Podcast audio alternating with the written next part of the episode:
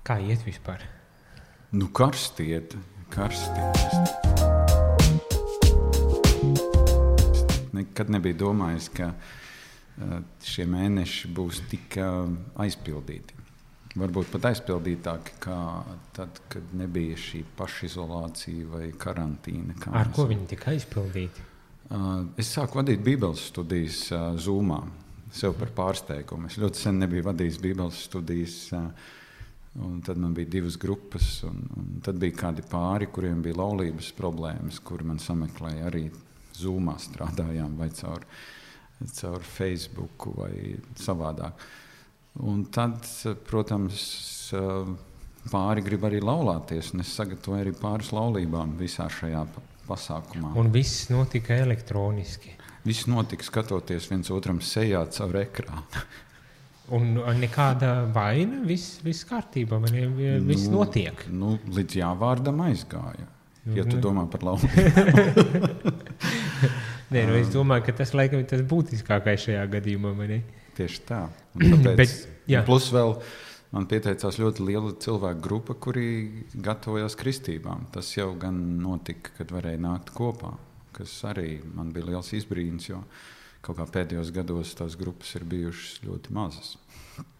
Un, un šogad eh, varbūt tās tieši tā vīrusa dēļ pēkšņi visi sapratuši, ka nu vajag kaut ko. Kaut nu, kā glābties. Jā, varbūt. varbūt. Vai, vai, vai, vai ar kristībām būtu glābiņš? Nezinu. Nu, iesākumam varbūt ir labi. iesākumam ir labi. Bet ar, ar, ko es gribu eh, principā iesākt un, eh, un jautāt tev, mācītājs, Edgars Mažis.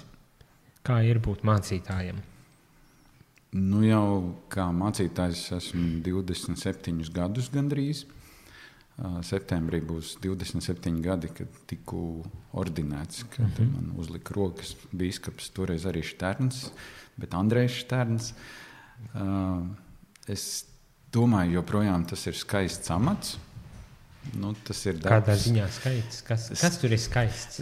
Skaists ir tas, ka mācītājs nekad nav rūpnīcā pie konvejera, kas, teiksim, nezinu, kaut kādas detaļas taisa astoņas stundas, tad viņš iet mājās, tad viņš guļ, tad atkal pie konvejera.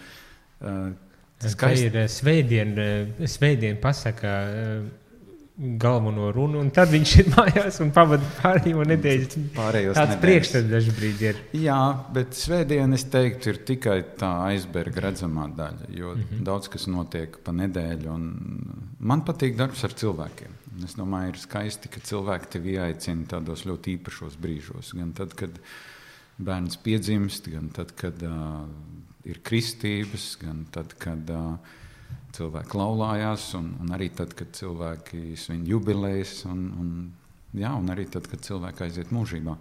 Tā kā man šķiet, mācītāja dzīve tā ir klātbūšana citiem no, no sākuma līdz, līdz beigām. Un tas arī eh, principā izklausās kā kaut kas tāds eh, nu, jēgpilns, eh, būt ar cilvēkiem visu cauri dzīvei kopā ar viņiem.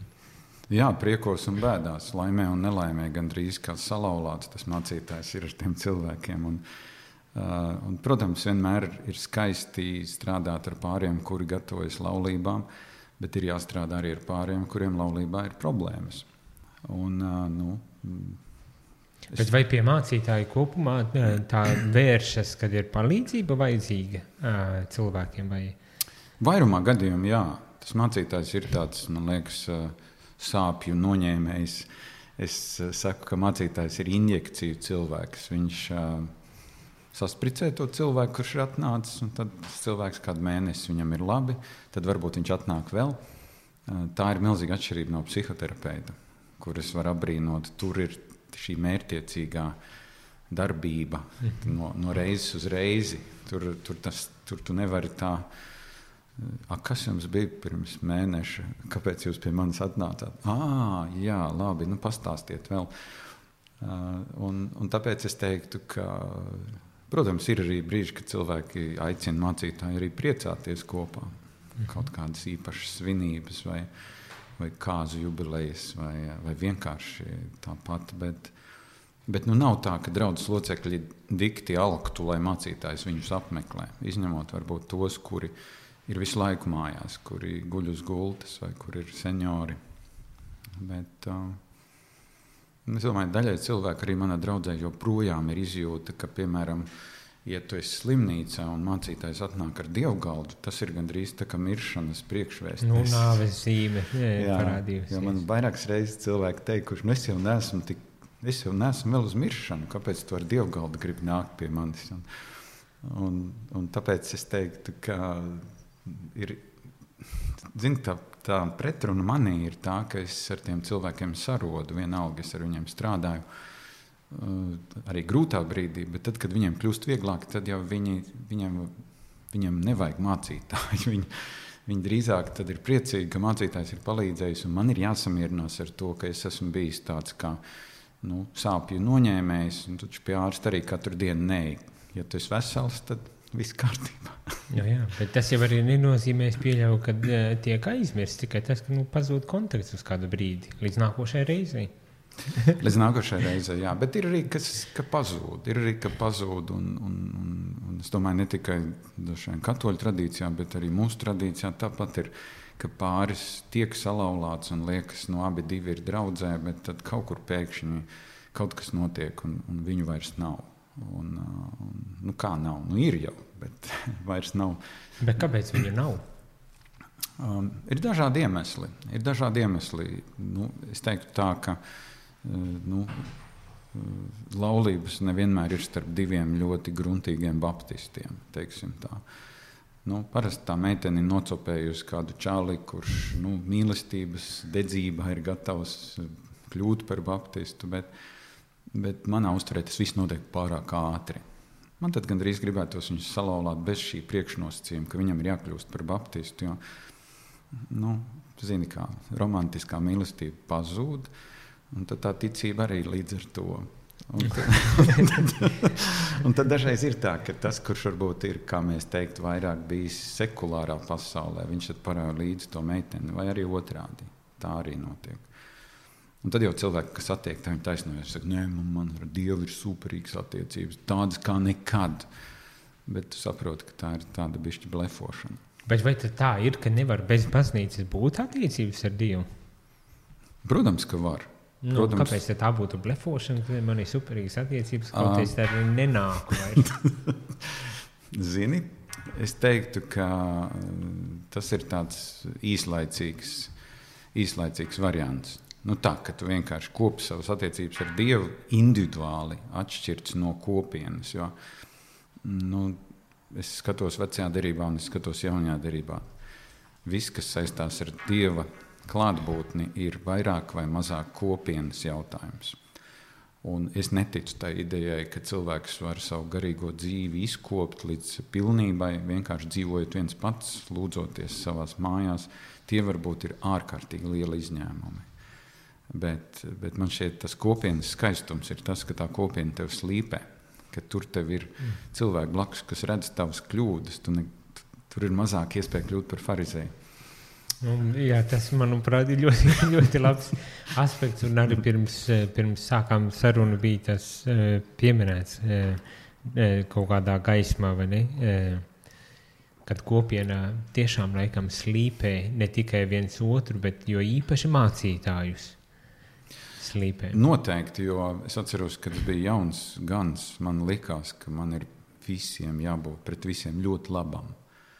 Un es uh, centos man bija izjūta, ka es esmu kā volejbola bumba, ko viena grupa mētā uz otru pusi, un, un tad atkal, jo katrā draudzē ir, ir dažādi grupējumi. Un tad es sapratu, ka es nekad visiem labs nebūšu. Punkts. Ka man ir tā atziņa. Jā, bet viņi nāca caur sāpēm. Tad, kad tu varbūt sāc šaubīties, vai tu esi īstajā vietā.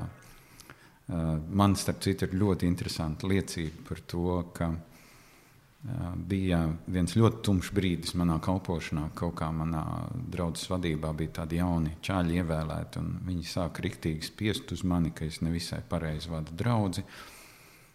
Un, un tad mums bija kaut kāda padomu sēde, un, un es liekas, visu nakti tur mocījos, nevarēju aizmigt. Es domāju, vai tiešām es neesmu īstā vietā. Un tad nākamajā rītā es saņemu e-pastu no viena drauga Čikāgā. Viņš saka, vakar Zbigņevs Stankevičs bija pie mums ciemos, un viņš stāstīja, ka Edgars Mažs ir viņu iedvesmojis kļūt par priesteri. Ok, tas bija tā, apmēram tā kā Dievam vajadzēja atsūtīt to e-pastu tajā rītā, kad tu esi viszemākajā stāvoklī savā dzīvē. Un, un jā, nu, man liekas, manā dzīvē ir bijuši tikai kāda kalpošanas dzīvē, kāda trīs gadījumi, kurus esmu tiešām no sirds šaubījies, vai man vajadzēja būt par mācītāju. Es... Šaubījies, bet eh, kaut kā ticis pāri, jo vēl joprojām mācītājs. O, jā, vēl joprojām. Man šķiet, ka tā ir tāda dieva labvēlība, ka, nu, ka Dievs ir iedevis dāvanas un, un, un ka es varu kalpot tur, kur es esmu. Un, un man tik ļoti patīk tas ekumeniskais konteksts. Ka, ka tu vari tādām, nezinu, tā tādām spaiņiem smelt to skaistumu, kas ir citās konfesijās, un tu vari vienkārši fanot. Nu, nevis, ka tev būtu jāpārtaisa savu konfesiju, teiksim, pēc luterāņu vai katoļu modes, bet ka tu vari baudīt, un ka tas ir tik skaisti. Un, un plus vēl, es domāju, brāļu sadraudzība un tāda, un ne tikai brāļu, es domāju, nu, tāda veselīga, uh, veselīga saskarsme konfesiju starpā. Nav mums jāpārtais vienam otru, mēs varam tikai bagātināt. Un, un tāpēc es teiktu, jā, ja tajos krīzes brīžos tie krīzes brīži vairāk ir saistīti ar to, ka kāds sāk apšaubīt, nezinu, varbūt tev ir pārāk maz svētā gara. Nu, tā no sērijas. Sūta foršas bībeles pantus, kaut Dievs tev uzrunātu un dotu to, kā tev nav. Vai arī kaut kādā brīdī tā ir mana paša emocionalitāte, kas rada krīzi. Jo viens no maniem biskupiem teica, Edgars, tas pirms daudziem gadiem, viņš teica, Edgars, tu esi pārāk emocionāls mācītājs. Es viņam teicu, ko man darīt, zāles dzert. Vai tad viens cits kolēģis viņš teica, nu, zini, tu esi pārāk labs mācītājs. Es teicu, nu, ko man darīt? Piedzerties svētdienas rītā un, un novadīt divkalpojumu šļupstošā balsī.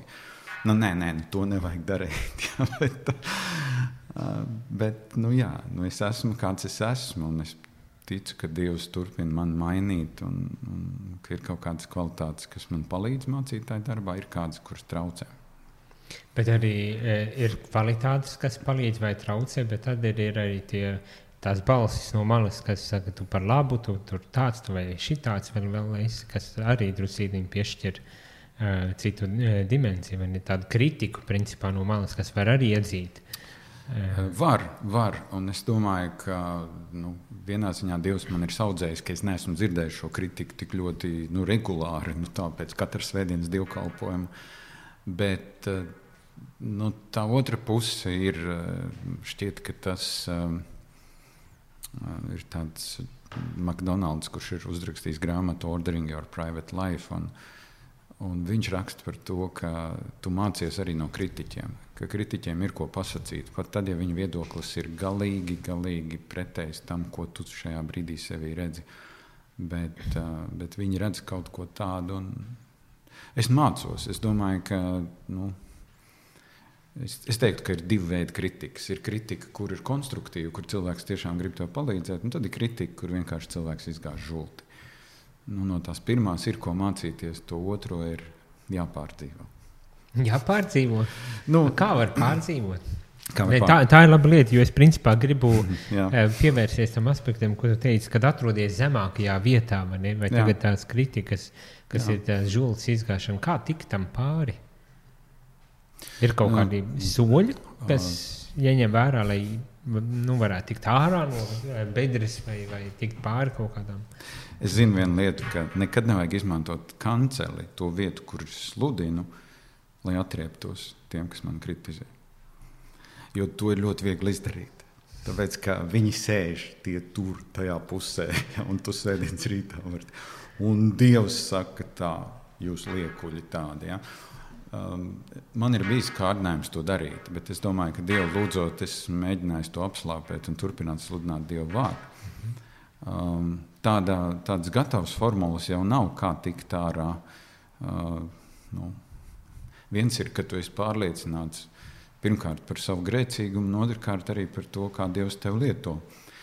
nu, ja tas kritiķis tev redz to grēcīgo pusi, tad, tad es mēģinu skatīties, kā Dievs līdz šim ir darbojies manā dzīvē.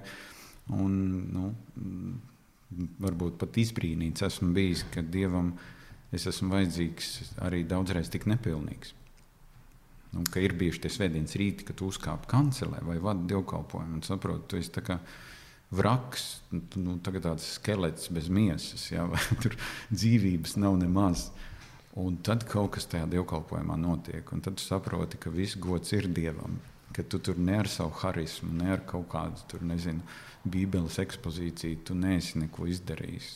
Tu esi bijis tāds, kā Pāvils teica, ko Dievs viņam sacīja, mans spēks tavā nespējā varens parādās. Un, nu, man šķiet, ka daudz kas ir atkarīgs arī no rakstura. Ja cilvēks ir pēc dabas pesimists, tad viņš ilgāk tajā bedrē sēž. Optimisms palīdz paskatīties varbūt uz citu pusi. Mm -hmm ieraudzīt kaut ko citu vēl arī.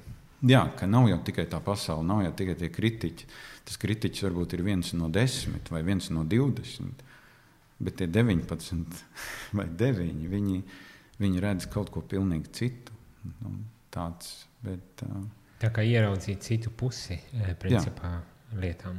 Jā, jo, jo man šķiet, ka nekad uh, dzīve nav tikai balts, melns krāsās.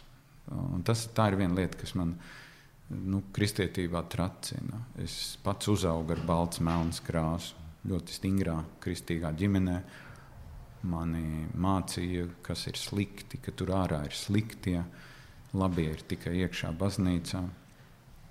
Un tāpēc eh, nu, tas ir brīnums, ka es no tās balts, melns filozofijas varēju tikt ārā. Kādā veidā?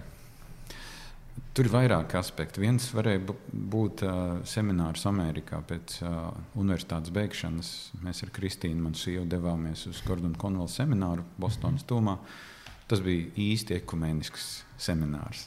Mm -hmm. Trīs gadi.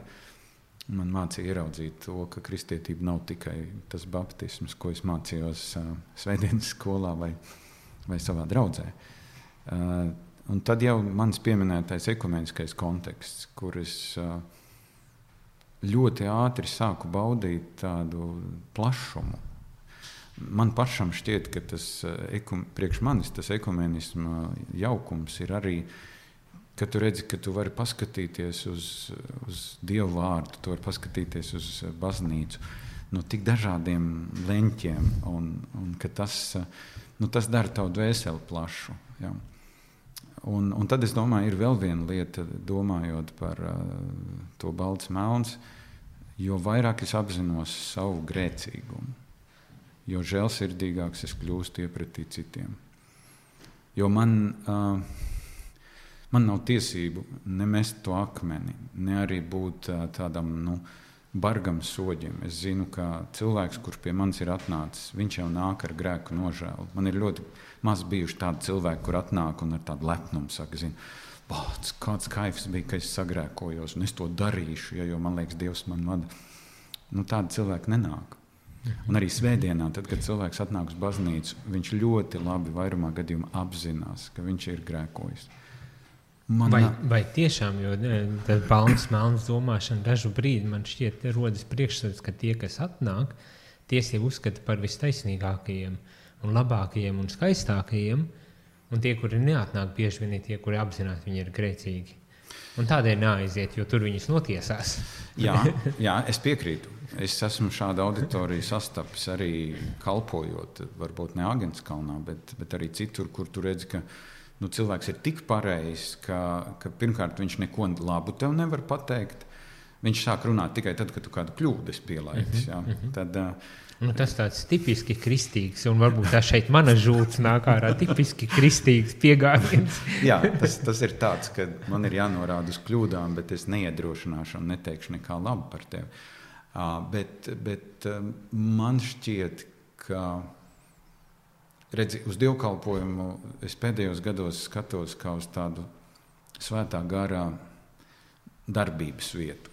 Uh, un, un tā varbūt ir kaut kāda arī īpaša svētība, ka Agenskalnais var piedzīvot dievkalpojumā. ka kaut kas notiek pats no sevis. Tev, tev nav jāpieliek pūles, tev nav tur cilvēki jāuzkačā ar kaut kādām dziesmām, mm -hmm. lai viņi labāk justos. Bet, bet to ir ļoti grūti izskaidrot. Tā ir tāda garīga brīvība. Garīga brīvība, kad tu jūti, ka tie cilvēki arī elpo, elpo kaut ko no dieva tuvuma. Ja? Un tur, tad, zini, emocionālais piedzīvojums ir ļoti spēcīgs. Varbūt pat dažreiz pat daudz, nu, kad cilvēki nu, to jau tu zini, ka jo tuvāk mēs Dievam nākam, jo vairāk mēs redzam savas kļūdas. Un jo vairāk mēs redzam savas kļūdas, jo vairāk mēs gribam tiekties pēc tā labā. Un jo vairāk mēs tiecamies pēc labā, jo vairāk mēs gribam citus paraut līdzi ar to atvērtību, vienkāršību. Un, jā, tas, man liekas, tas ir tas, kā es saprotu, kāds bija Kristus. Bet kāpēc tik daudz ir nesaskaņu un, un, un, un problēmu un tāda karošana savā vēsturiski tīri burtiskā veidā tas notika, bet, bet tas jau joprojām pastāv, ne, kā pats sākumā arī minēja. Kāpēc, kāpēc, kāpēc ir tā, ja, ja visu laiku tiek mācīts, ka ir labais, vajag mīlēt, vajag darīt labu, vajag tā un šitā, bet kāpēc notiek tas? Ja es to zinātu, Jā, ja, ja es to zinātu tad, tad es droši vien būtu uzrakstījis grāmatas, sējumus, ja, kā vajag. Ja, man šķiet, ka viena no problēmām ir, ka mūsu intelektuālās zināšanas par to, kā vajag, sastopas ar mūsu uh, nespēju šīs uh, virsotnes sasniegt. Un, un es neko labāku neesmu atradis kā to, ko Pāvils saka, ļaujiet sev piepildīt ar svēto garu. Respektīvi, ja svētais gars nevada cilvēku, tad tas paliek tikai zin, tādā leduskapa līmenī, uz leduskapa uzlikts nē, tik daudz. Bet, bet tev nav spēka pretoties. Tu, tu pielūdz leduskapu pusnaktī, viņas apkampis, un, un tev liekas, ka nu, uz īsu brīdi ir labi. Uh, un, un piepildīšana ar svēto garu ir dzīves uzdevums. Nu, tas nav tā, ka vienreiz gadā vai vasaras svētkos vai kā. Un, un tur man šķiet, ir tas, ka ļoti daudziem no mums pietrūkst ikdienā spēka izdzīvot to. Ir tā skaistā baznīcas mācība, ir evaņģēlijas, ir, ir Kristus. Un, un man ir bijis jādomā par to, vai, vai Kristus nezināja, ka viņa sekotājiem būs tik grūti. 2000 gadus mēs cīnāmies gandrīz ar vienu un to pašu problēmu. Mēs kašķējamies, mums ir, mums ir pretenzijas, mēs tur noslāņojamies, tie ir labāki, tie ir sliktāki, tie ir pareizāki. Un tā pašā laikā visus šos gadus viņš savu baznīcu ir uzturējis. Pat tādos milzīgos depresijas laikos, kur droši vien no malas izskatījās, tā baznīca ir bankrotējusi. Un, un tāpēc man neuztrauc, ka man Agenskalnā ir pilna baznīca ar nepilnīgiem cilvēkiem. Ja, tik ilgi, kamēr viņi lūdzās, lai Kristus viņiem piedod, tik ilgi, kamēr viņi grib kaut centimetru labāku dzīvi dzīvot, ir ok. Bet uh, druskuļi paiet atpakaļ, saka, ka uh, tas ideāls mēs ne, nespējam īsti īstenot to savā, savā dzīvē. Un, un tad rodas tas jautājums, vai nevajag tos ideālus drusku pamainīt, lai varētu drusku aizsniegties līdz tam. Bieži vien to jau dzird, vai ne? Jā, samazināsim standartu. Bet... Vai arī varbūt tas, tas nav par, par standartu samazināšanu, bet vienkārši citu mērķu varbūt tās izvirzīšana vai, vai kā. Nu, neesot tik ļoti metaforiskās un metafiziskās kategorijās, bet nolaižoties uz, uz zemes vairāk. Nu, jā, tā ir iespēja, bet redziet, nu, kad es domāju par to, ko tas nozīmē dzīvot nu, Kristum nodevušos dzīvi. Jā, jā, ko tas nozīmē? Jā, tad, tad zini, kā tas, ko mēs dzirdam, tur tev viss ir jāatstāj, ja tu tur bezmaz atslēdz savu domāšanu, ja mm -hmm. tu tikai ļaujies un, un, un dari un ej. Uh, man šķiet, ka sekošana Kristum neatņem neko no manas cilvēcības. Es esmu cilvēks. Es dzīvoju miesā, man ir kārdinājumi, es varu paklūpt. Es zinu, ka tad, kad es paklūpu, es varu tētim lūgt, lai tētis man uzliek plāksteri. Tā vienkārši. Ja? Uh -huh. bet, uh, bet es. Uh, nu, man, man šķiet, teiksim, nu, mums ir četri dēli, un viņi ir ļoti dažādi. Un, un ir, ir, ir, kādus no viņiem ir ļoti viegli mīlēt, kādus nav tik viegli, jo viņi ir citādāk kā es. Jā. Un saproti, bet es nevienā brīdī neesmu no viņiem atsacījies. Un es nezinu, kam būtu jānotiek, lai es teiktu, es atsakos no tevis, tāpēc, ka tu dari to, to, to. Un man šķiet, ka Kristus arī nekad neatsakās no mums Jā, arī tad, ja mēs to standartu nesasniedzam. Tas, tas mērķis ir skaists. Man patīk, ka Korintā, tad, kad Pāvils runā par to skriešanu sacīkstēs, tad viņi jau neskrēja vēl stadionā, viņi skrēja tādu taisnu gabalu, un priekšā bija tāds balts staps. Un, un, un es zinu, kā tas ir, piemēram, ejot pa jūrmālu, kad redzi kaut kur, nezinu, priekšā ir tāds mobilo telefonu turnis jā, vai kaut kāds tur radārs, un tev liekas, tepat tās jau ir un tu ej stundām līdz tu aizēji. Un, un tāpēc es teiktu, ir skaisti redzēt to balto, to, to finiša stabu. Mm -hmm. ja? un, un, un tas, ka tu ejot uz to stabu, paklūpi, pakrīti, vai vienā brīdī tu saki, nu, man nemaz nav spēka, es iešu atpakaļ. Tas ir skaists ceļš, un, un tur es domāju, ka, protams, perfekcionistiem, kristiešiem ir daudz grūtāk kā māksliniekiem, kristiešiem. Ja mākslinieks ir tāds, nu ir iedvesma, ir. Ja? Ticu, eju, priecājos, nav iedvesmas, guļu, ja? raudu dziesmas lasu. Bet perfekcionistam ir mērķis. No rīta ceļoties, četras lietas, kas viņam līdz vakaram jāizdara. Un, ja viņš nevar izdarīt, tad viņš kļūst dusmīgs. Un, un, es domāju, ka perfekcionistam ir problēmas ar žēlastību un ar atdošanu.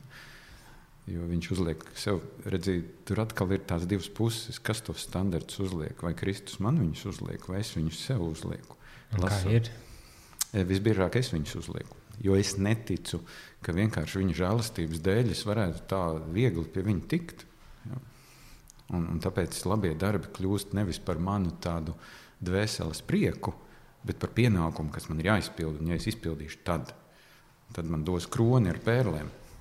Mēs ar sievu dažreiz smējamies par to, ka viņi kaut ko labi izdara. Es saku, nu, tajā lielajā kronī, kas tev būs pēc šīs dzīves, tur tev kāds pērlītis jau tagad ir. Un tad mēs smējamies, nu, galvenais nesavākt pārāk daudz pērles, būs grūti to kroni nest. Par smagu var kļūt. par smagu, jā. Tā vietā, lai priecātos pēc tam, domā, spiež tev tas kronis. Mm -hmm. Man uh, visu laiku neatstāja tāda, uh, tāds jautājums. Uh, Es uzdodu arī visu laiku eksperimentālo sarunu ietvaros to jautājumu par jēgu. -hmm. un, un, un tas, ko gribu prasīt, ir kāda jēga? Jēga baznīcai, vispār kristietībai ir jēga. Kāda tā ir? Nu, vai ir jēga būt par mācītāju? Nu, vai ir jēga... tādas lielas lietas, principā. Jā, vai ir jēga kristietībai? Protams, ja Kristus atnāca, tad viņam bija kaut kāda jēga Nu, teiksim, tā, viņam bija jēga. Viņš zināja, vai mēs to jēgu pārņēmām tā ļoti dabīgi. Bet vai arī tā viņa jēga ir tas, kas mums ir aktuāls? Vai mums tā viņa jēga ir aktuāla? Uh, Varbūt jāsaka otrādi. Viņam... Es tagad tāds apšaubītājs, jā, visu apšaubu. Jā, jā, jā, jā. Bet... Bet, bet viņam bija svarīga mūsu jēga, tāpēc, ja viņš nāca pie mums, ka mēs to jēgu bijām pazaudējuši. Aha. Mums tā izjūta bija tāda, pirmkārt, mēs bijām, es atvainojos, dievus atčakarējuši. Mums bija tāds savs priekšstats, nu, mums, nu, mēs tur nedzīvojam, bet principā cilvēkam. Ja? Nu, un tad otrs bija, man šķiet, tā, tā nemitīgā mazvērtības izjūta, kas cilvēcē bija, ka tu, lai ko tu darītu, tu ne, negūsti tādu nu, patiesu gandarījumu par savu dzīvi. Un, mm -hmm. un es domāju, ka trešais variants bija tiešām kā tikt galā ar to. Nu, milzīgo mazvērtības izjūtu Dievu priekšā. Ja, kad tev, tev liekas, lai ko tu darītu, viņš vienmēr teiks, bet varēja labāk, un tā tālāk. Un tā tālāk ja. Tā kā es domāju, ja Jēzus ienāk un iedod, nu, viņš ar savu jēgu ienāk pie mums, un viņš iedod, kā es to saprotu, uh, viņš saka, nu, skatieties, skatieties uz mani. Ja. Un man aizkustina tā raksturvieta, kur viņš mazgā kājas mācekļiem. Es domāju, ārprāts. Jā, Dievs atnācis kājas mazgāt, tur tādas nevisai svaigas kājas. un, un, un tad es domāju, nu, tad ir, tad ir Tad ir tā taustīšanās, protams, nāk svētais gars, un tad ir sapra, jāsaprot, kas ir baznīcas jēga, ja, kas, kāpēc mēs nākam kopā. Mm, sākumā man šķiet, tā bija tāda tik fantastiska izjūta. Viņš rīt atnāks, un mēs atkal būsim ar viņu kopā. Bet tad pakāpeniski, zini, nāk vajāšanas un viss pārējais. Un tad gan, tad, kad tev ir kaut kas lauka priekšā, tad tev ir kaut kā priekš sevis jānopamato, kas ir mana jēga vai bija vērts to darīt. Jo es lasīju, ka interesanti, ka es nezinu, vai tas ir fakts vai nav, ka, nu, ka romieši, tad, kad piemēram viņi tos kristiešus tur savāca, un bija tie, kas atsacījās un teica, es, es neesmu kristietis, es ticu ķēzaram, viņi viņus nelaida vaļā. Viņus, viņus, viņi mocīja viņus tik ilgi, kamēr viņš pateica, es ticu Jēzum. Jā, tur, tur nebija nekāda varianta. Jā, variants B, ja es pasaku, es esmu ateists. Un, jā, un, un tad es teiktu, nu, tad ir mūsu baznīcas vēsture, kas parāda to, cik ļoti viegli ir to jēgu pazaudēt. Jo, jo tajā dziļākajā būtībā, kā es to saprotu, tā jēga ir uh, mīlēt cilvēkus tā, kā Kristus viņus mīlēja. Tas, tas būtu tas īsais evaņģēlijs. Mm -hmm. jā. Protams, tur jāpasludina, ka Jēzus ir kungs un ka ir jākrista cilvēki, bet, bet, bet Kristus atnāk mīlestības dēļ, tāpēc ka viņš mīl šo pasauli. Un Kristus atstāja mīlestības bausli mums. Bet vai tā nav tāda nu, skaista teoloģija? Mīlēt cilvēku kā Kristus mīlējis. Jā, bet, nu, ja tu tiec no Kristus mīlēts, tad tu gribi mīlēt citus. Ja tu to esi tikai prāta līmenī atvēris, tad, tad tā būs skaista teoloģija. Bet kā var to nesaprast? Kā var to neprāta līmenī uztvert? Nu, kā to var? Kā var mīlestību uztvert neprāta līmenī? To Kristus mīlestību. Kristus mīlestību. Jā. Nu, es teiktu, tas ir piedzīvojums. Tas ir piedzīvojums. Tā ir sastapšanās. Vienalga, kā to sauc. Vai tā ir atgriešanās no grēkiem, vai tā ir kaut kāda īpaša atklāsme. Bet man šeit tas ir tas brīdis, kad cilvēks var, var teikt, viņš ir mans un es esmu viņa. Tas ir kā es to saprotu. Ja? Jo, Viņ, to, to sastapšanos var kaut kā veicināt, notikt viņa var, vai, vai tas ir kaut kāds tāds pilnīgi no manis neatkarīgs eh, gadījums. Nu, nu, es teiktu, gan, gan, gan, gan jo, jo no vienas puses um, man liekas, ir labs piemērs jaunajā darbā Nikodējums. Viņš saprata daudz ko par Jēzu. Un viņš pat daudz neuztraucās par to, kā tas izskatās no malas. Kaut arī mēs dažreiz tradīcijā viņu tā noniecinām, ka viņš redz, tur naktī nāca un tā tālāk. Nē, viņam sirdī bija, viņš, viņš meklēja, viņš ilgojās. Un, un viņš arī kaut ko saņēma. Varbūt viņš nekļuva par priekšzīmīgu kristieti, bet man šķiet, viņš bija kristīgāks kā daudz no Jēzus mācekļiem, mhm. kuri, kuri nesaprata kādas lietas. Uh, Eh, Tā pašā laikā apstults Pāvils tiek paņemts uz izbrīnu. Pie Damaskas vārtiem. Ja viņam kāds tās dienas rītā būtu teicis, ka viņš pēcpusdienā būs kristietis, viņš teiktu, nevajag murgot. Nu, mēs, mēs tomēr dzīvojam reālā pasaulē, un man šodien ir kādi 200 kristieši jārestē un jānovāc. Jā. Tā kā tas ir gan, gan, un, un man tas eh, vienmēr pārsteidz, kā cilvēki atrod Kristu vai Kristus atrod viņus. Eh, tas emocionālais ceļš ir mazliet uh, drošāks. Nu, tādā ziņā, ka tu vari teikt, ok, tas notika. Es domāju, Pāvils līdz mūža vakaram zināja, ka tas bija pie Damaskas vārtiem, ka tas nebija kaut kur, es tur gāju. Tā kā Klaivs Staples Lūsis saka, aizbrauc ar brāli uz, uz zooloģisko dārzu un mājās brauc kā kristietis. Ja? Kas tur notika tajā zooloģiskajā dārzā, es nezinu. Ja? Bet, bet es vienmēr saku, ka abi ceļi ir vienādi stipri. Tu vari nonākt pie tā vienkārši arī, ka tu vienā brīdī saproti, es ticu, un tāpēc es gribu sekot Kristum. Un, un tas otrs ceļš, ka tas ir nezinu, emocionāls piedzīvojums. Un, un tad tu tur izraudi visus savus grēkus, tad tu vienkārši gribi lidot, ja, bet nu, tu vēl nevari lidot, tev vēl jādzīvo virs zemes. Un, uh, es atceros, manā dzīvē tas notika 14 gadu vecumā. Bija tāds jauniešu dievkalpojums, un mācītājs parasti sludināja tādu vienkāršu vēstu. Viņš saka, ja tu gribi atgriezties no grēkiem, nāc priekšā, lūksim grēksūdas lūgšanu. Oh, es noplūdu asarās, tā kā es būtu bijis krimināls, noziedznieks. Varbūt lielākais... jaunībā visi dažreiz ir uz, uz robežas. Jā, protams, protams, varbūt lielākais grēks bija, ka es zagu cigaretes veikalā. Ja? Un, un, bet man vajadzēja izraudāt to visu ārā. To visu, un, un, un tad viens vecs vīrs teica, viņš teica, ka neraud, ja es tev piedevis. Un, un es zinu, ka tā diena, tas 1979. gada 1. maija, nu, viņi nevarēs izdzēst no manis tik ilgi, kamēr man būs atmiņa. Varbūt es sākšu aizmirst, vai es esmu latvietis vai kas. Ja. Un te pašā laikā ir cilvēki, kuriem saka, ka es gāju šo ceļu, un tagad es saprotu, ka es gribu sekot Kristum. Un es viņam nesaku, klausies, nu, ja tev nebūs tāds baisais piedzīvojums, tad nu, tas nebūs pa īstam. Uh, bet, nu, atbildot uz tavu jautājumu, tur var sagatavoties. Tur var arī nesagatavoties. Nu, skaidri. Vēl ir kāda, es tādā ļoti lecu no vienas lietas uz otru, un tu pateici tādu ļoti interesantu domu, kā, ka mēs kā cilvēki kopumā, kā cilvēci, ja, esam sačakarējuši Dievu. Mm -hmm. Ko tas nozīmē?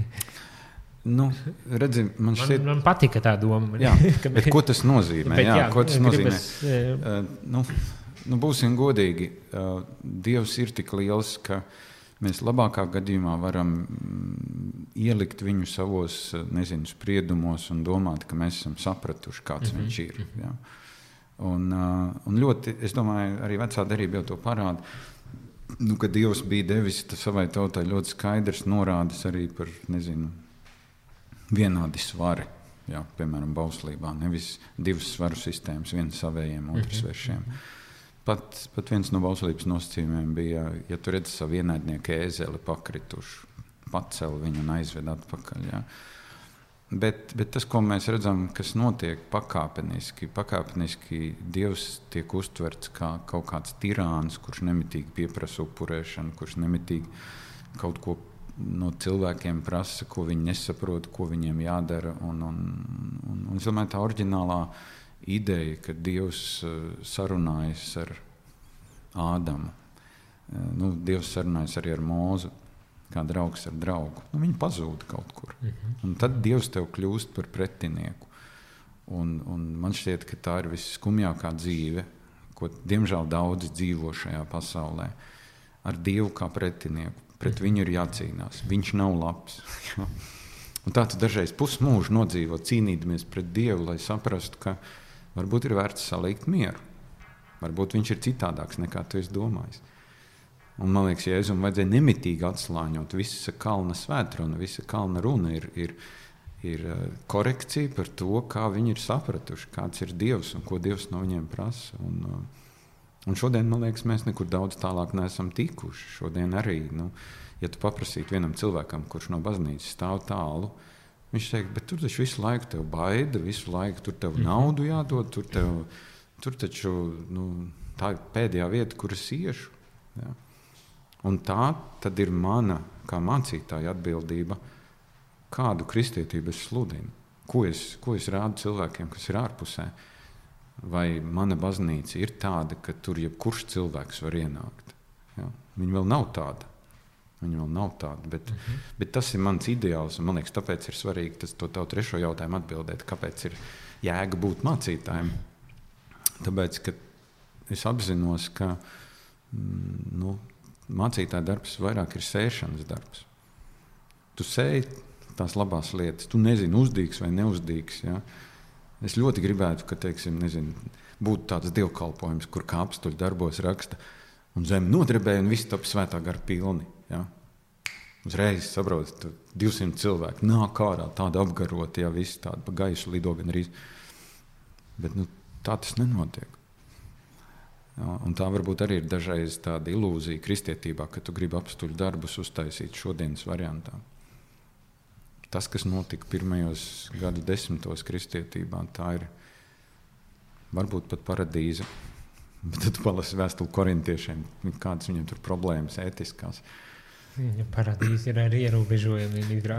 Ierobežotā paradīze. Ierobežota. Jā. Bet, bet man šķiet, ka tā dēļ, kaut viena cilvēka dēļ ir vērts būt mācītājiem. Kaut viena cilvēka dēļ, kurš atnāk pie Kristus. Kurš, un, un, un dažreiz man tas izbrīna. Patiesībā man tas vienmēr izbrīna. Dažreiz ir prognozējumāk, nu, kad tu redzi, ka tam cilvēkam ir. Mm -hmm. Bet citreiz ir vienkārši viņš nāk un viņš saka, es tagad saprotu. Es esmu ignorējis Dievu, bet tagad es sāku Dievu lūgt. Un tagad es lūdzu katru dienu. Un es prasu, nu, kā tas sākās? Viena tante autobusā iedeva tēvreiz uzrakstīt uz mazu kartiņu. Sākumā nesapratu, ko man ar viņu darīt. Un tā arī ir sēšana. Un es domāju, tā tante varbūt nemaz neapzinās, ko viņa ir izdarījusi, bet viņa ir atgriezusi vienu cilvēku pie mhm. Kristus. Mm -hmm. Man tad ir uzdevums laistīt. tas jau tāds ilgstošāks darbs. Un tas ir ilgstošāks, kamēr izaug. Jā. Un tad var gadīties, ka nezinu, viņi aiziet pie katoļiem. Un, un vai tur, otrādi? Vai otrādi, jā. Un, un tad ir tad domā, vai par to ir jāpriecājās vai jāskumst. Jā. Un, un tas ir arī kārdinājums, man liekas, mācītājiem kļūt par tādu privātu īpašnieku, ka tie mani ļaudis ir mans īpašums. Un, un es būšu godīgs. Man, man dažreiz iesāpjas sirds, ka cilvēki vienkārši saka, ka tur ir labāk, es iešu uz to konfesiju vai citu baptistu draugu. Kā labāk? Nu, te ir tas labākais, kas ir. Nu, citādā veidā prasīt, gribēju arī to, to vienu domu, ko e, pateici. Uh, Jā. bija par, ka, nu, kad uz baznīcu skatās tādu vietu, nu, kad ir visādi ierobežojumi, viss kaut kas tāds, kā tā naudas došana un tā. Un man tāds, kā, kāda ir baznīcas pievienotā vērtība sabiedrībai, ir tāda un kāda? Nu, es teiktu, ka. Ja visu laiku ņem, ņem. Jā. Tu saki, tev, tu, tu kā mācītājs, tev jāsēj, tev savā ziņā jādod, ne? Bet vienlaikus ir tas, ka tiek tik daudz ņemts un prasīts. Nu, jā, nu, tur vajadzētu būt tā, ka tā došana ir bišķi vairāk kā ņemšana. Uh, bet es teiktu, ka baznīcas pievienotā vērtība sabiedrībā ir tikai tad, kad baznīca ir ārpus baznīcas. Ko tas nozīmē? Tas nozīmē, ka mēs nevis uh, strādājam, lai iemācītu cilvēkiem, piemēram, baznīcas valodu, iemācītu, kā jāuzvedās tur iekšā. Un mēs dažreiz veltam ļoti daudz laika, lai viņiem to iemācītu. Un, un viss uz to tiek reducēts, kad baznīca ir tikai par jā, to. Jā. Bet, bet kā būtu, ja baznīca ietu ārā? Kā būtu, ja tā baznīca, nu, ka katrs kristietis apzinātos, es esmu daļa no baznīcas savā darba vietā, es esmu daļa no baznīcas tur, kur ir mani kaimiņi. Savā ģimenē. Bet viņiem ir bail, es domāju. Nu, jo, ja tu kaut kādā veidā liec manīt, ka tu esi kristietis, tad nu, uz tevi skatās, nu, kas tas par dīvaini. Jā, bet nu, tur ja līdz ar to ir grūti iziet ārā. Protams, Protams, es, es teiktu, ir pagājuši 30 gadi, kopš Latvija ir brīva. Mēs varētu teikt, esam piedzīvojuši jau jaunas paudzes, kuras ir augušas mhm. jau brīvā Latvijā, kuriem īstenībā nav grūti iziet ārā. Bet, bet tā grūtība ir kaut kur citur. Tā grūtība ir tajā, ka mm, mēs bieži jūtamies nedroši par savu ticību. Mēs, mēs, mēs esam mazliet iebaidīti. Mums liekas, ka mēs tā īsti nemākam uh, Vai arī, nu, zini, kā ir divi grāvi. Viens grāvs ir, nemitīgi, tikko tu kādu satiec uzreiz, vai tu pazīsti jēzu un tā mhm. tālāk. Un otrs grāvs ir, ka tu to savu ticību esi nu, tā noslēpis. Jā. Ka tur uh, mūsu draudzē bija tā, ka divi cilvēki satikās, abi mācās vienā fakultātē, uh, augstskolā un trešajā kursā satiekās. Izrādās, katrs sēž baznīcā, viens balkonā, viens lejā, un viņi nav satikušies. Viņi arī tur tajā augstskolā uh, nemaz tā nav ievērojuši, kā abi ir kristieši. Tas ir otrs grāvis, ja, kad nav nekādas indikācijas par to, ka tu esi kristietis. Bet, bet mana, mana pārliecība ir tā, ka, ka šodien cilvēki nāk pie Kristus, tad, kad tu veido attiecības ar viņiem, ar cilvēkiem. Tad, kad tev vispirms viņi rūp kā cilvēki, nevis kā objekti, kurus iedabūt baznīcā. Mhm. Un, un, bet tas ir lēnais ceļš. Tas ir lēnais ceļš. Vispār jau mīlestības ceļš ir daudz lēnāks par pātagas ceļu. Jo cilvēks var dabūt baznīcā arī ar baiļu palīdzību. Nu, kad tu no, sāc no, gadsimtiem taču man liekas, kā arī bija. Ēlis draudīja. tieši tā, tieši tā, un tu baidies. Un tu baidies, tāpēc, ka tev baznīcā pateica, ja tu to darīsi, tad tev ķers Dieva sots. Mm -hmm. Bet mīlestības ceļš ir lēnais ceļš, un es domāju, tas bija Kristus ceļš. Kristus trīs gados, es atvainojos, savāca tādus 120 draudus locekļus. Ārkārtīgi vāja misija. Viņš tur dziedināja, tur vismaz kādus 300, varbūt pārēdināja kādus 1020, 30. Beigās kāds 120 tur ir. Ja. -hmm. Un, un tāpēc atkal, protams, būs mani kolēģi, kur teiks, jā, bet nu, ir taču vajadzīgi cilvēki. Nu, draudz ir vieta, kur cilvēku apriti notiek. Jā, bet citreiz tev ir jādzīvo arī tādos sausuma gados, kur tu varbūt sludini pieciem, sešiem cilvēkiem un nekas nenotiek. Un, Mhm. Kristietība nevar izmērīt ciparos. Tā varbūt arī bijusi problēma vēsturiski, ka mēs kristietības kvalitāti mēram pēc ticīgo skaita. Kvalitāte varētu būt mīlestības darbi, ko mēs darām. Mhm. Nesautīgi. Ja? Bet, tas jau nav izmērāms atkal. Nē, to nevajag mērīt. Pat nevajag. Ne? To nevajag mērīt. Man šķiet, kristietībā tas ir tas skaistums, ka tur nekad nav jāvelk diagramma. Tur, tad, kad es sāku ticēt, es biju šeit, un tagad es esmu šeit, un tagad tur. Parasti es saku, tā, tādos brīžos, kad tu sāc par to sadomāties, tad Dievs atsūta lielo banānu mizu, un tad tu nokrīti kaut kur nu, kristību, kristību līmeņa tūmā, ja tā var teikt, jā, lai atkal celtos un augtu. Jā. Jo, nu, man liekas, mēs visi varam iekāpt vienā un tajā pašā upē. Kaut... Jā. Uh, vēl viena lieta, ko gribēju prasīt, ir uh, tā uz baznīcu iet arī atdošana. Uh, piedošanas dēļ. Nu, tā kā meklē atdošanu, vēršas ar padomu, kā piedot un, un, un, un tādā zin, eksistenciālā līmenī meklē kaut kādu iekšējo sevis piedošanas ceļu un tā tālāk. Un es saprotu, tā ir milzīga tematika un, un netiks atrisināt, bet, bet gribētu dzirdēt tavu viedokli, jo arī pieminēji runas laikā par grēkiem kaut kādas lietas, ka tur piedošana mm -hmm. parādās kaut kādā brīdī. Kas mm -hmm. ir piedošana? Kāpēc viņa vajadzīga? Nu, es teiktu, ka nu, Tas pirmais līmenis, protams, ir, ka tu vari piedot sev un citiem tikai tad, ja tev ir piedots. Es nu, neredzu citu, citu ceļu. Nu, nu tā. Tādā ziņā, ka, ja tev ir bijusi pie, nu, tā pieredze piedot, jā, jā. Tad, tad tu vari. Jā, ja tev, ir, ja tev ir ticis piedots, tad tu, tad tu, vari, tu vari mācīties piedot citiem. Mm -hmm. Jā. Protams, atkal tas ir tas grūtākais daudziem cilvēkiem šodien pasaulē. Viņi saka, man ir viegli saprast Dievu, bet kur tas Jēzus nāk iekšā? Nu, kāpēc, nu, kur lai to Jēzu piekabina visā tajā? Jā? Nu, ar Dievu viss ir skaidrs. Es domāju, 90% varbūt latvieši teiktu, jā, es ticu Dievam. Protams, nevar zināt, kuram, kādam. Bet, bet es domāju, tas nu, dažreiz tur atkal ir vajadzīgs tas, tas piedzīvojums kaut kādā brīdī, kad tu zini, jā, es ticu, ka man viņš ir piedevis. Nu, man nav jāvazājas ar savu, savu grēka maisu vai visu laiku, kas man nospiež, ka es varu to atstāt pie viņa, jo viņš tāpēc arī nāca, lai paņemtu visu manu grēcīgo pagātni un, un uznestu pie krusta un noliktu nezinu cik tālu no austrumu, no rietumiem un tad un nepieminētu vairs to. Uh, es teiktu, ka nu, redzi, atkal var teikt, ka ir tie trīs līmeņi. Ir vajadzīgs miers ar Dievu, miers ar sevi un miers ar līdzcilvēkiem.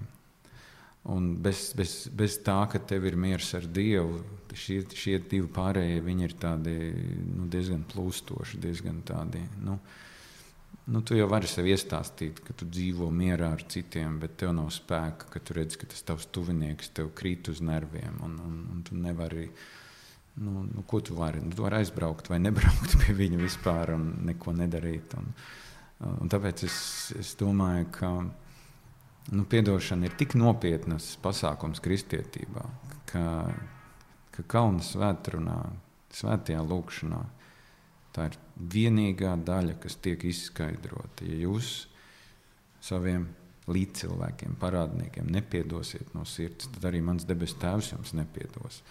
Un, un tas skan baisi. Nu, nu, tādā ziņā, ka, mhm. ka gandrīz tā, ka man būtu pašam jāpiedod sākumā, un tad es eju pie Dieva, un tad Dievs vienkārši ah, piedod tiem, labi, nu tad es ar tevi piedodu. Bet man šķiet, ka tas, kas tur tajos vārdos ir iekšā, ka tā, tās sāls ir, ka ja tev ir piedots, tad tev ir jādzīvo piedošanas dzīve. ja tev ir atlaists tas milzīgais parāds, kā tajā stāstā par to vienu nabagu, tad tu nevari žņaukt vienu, kurš tev ir, nezinu, viena eiro parādā. Jā, tev ir nu, pat miljoni atlaisti. Tu varētu, tu varētu teikt, klausies, es tev vēl iedošu kaut ko. Man ir tik prieka pilna sirds. Jā, bet, un kas tur beigās tajā stāstā ir, to iemet cietumā, kamēr viņš nenomaksā parādu. Tur ir tāds, nu, protams, es neielasu šajā līdzībā dievu viens pret vienu. Bet, bet man šķiet, ka, ka dievam ir uh, fantastiski piedošanas resursi. Paldies!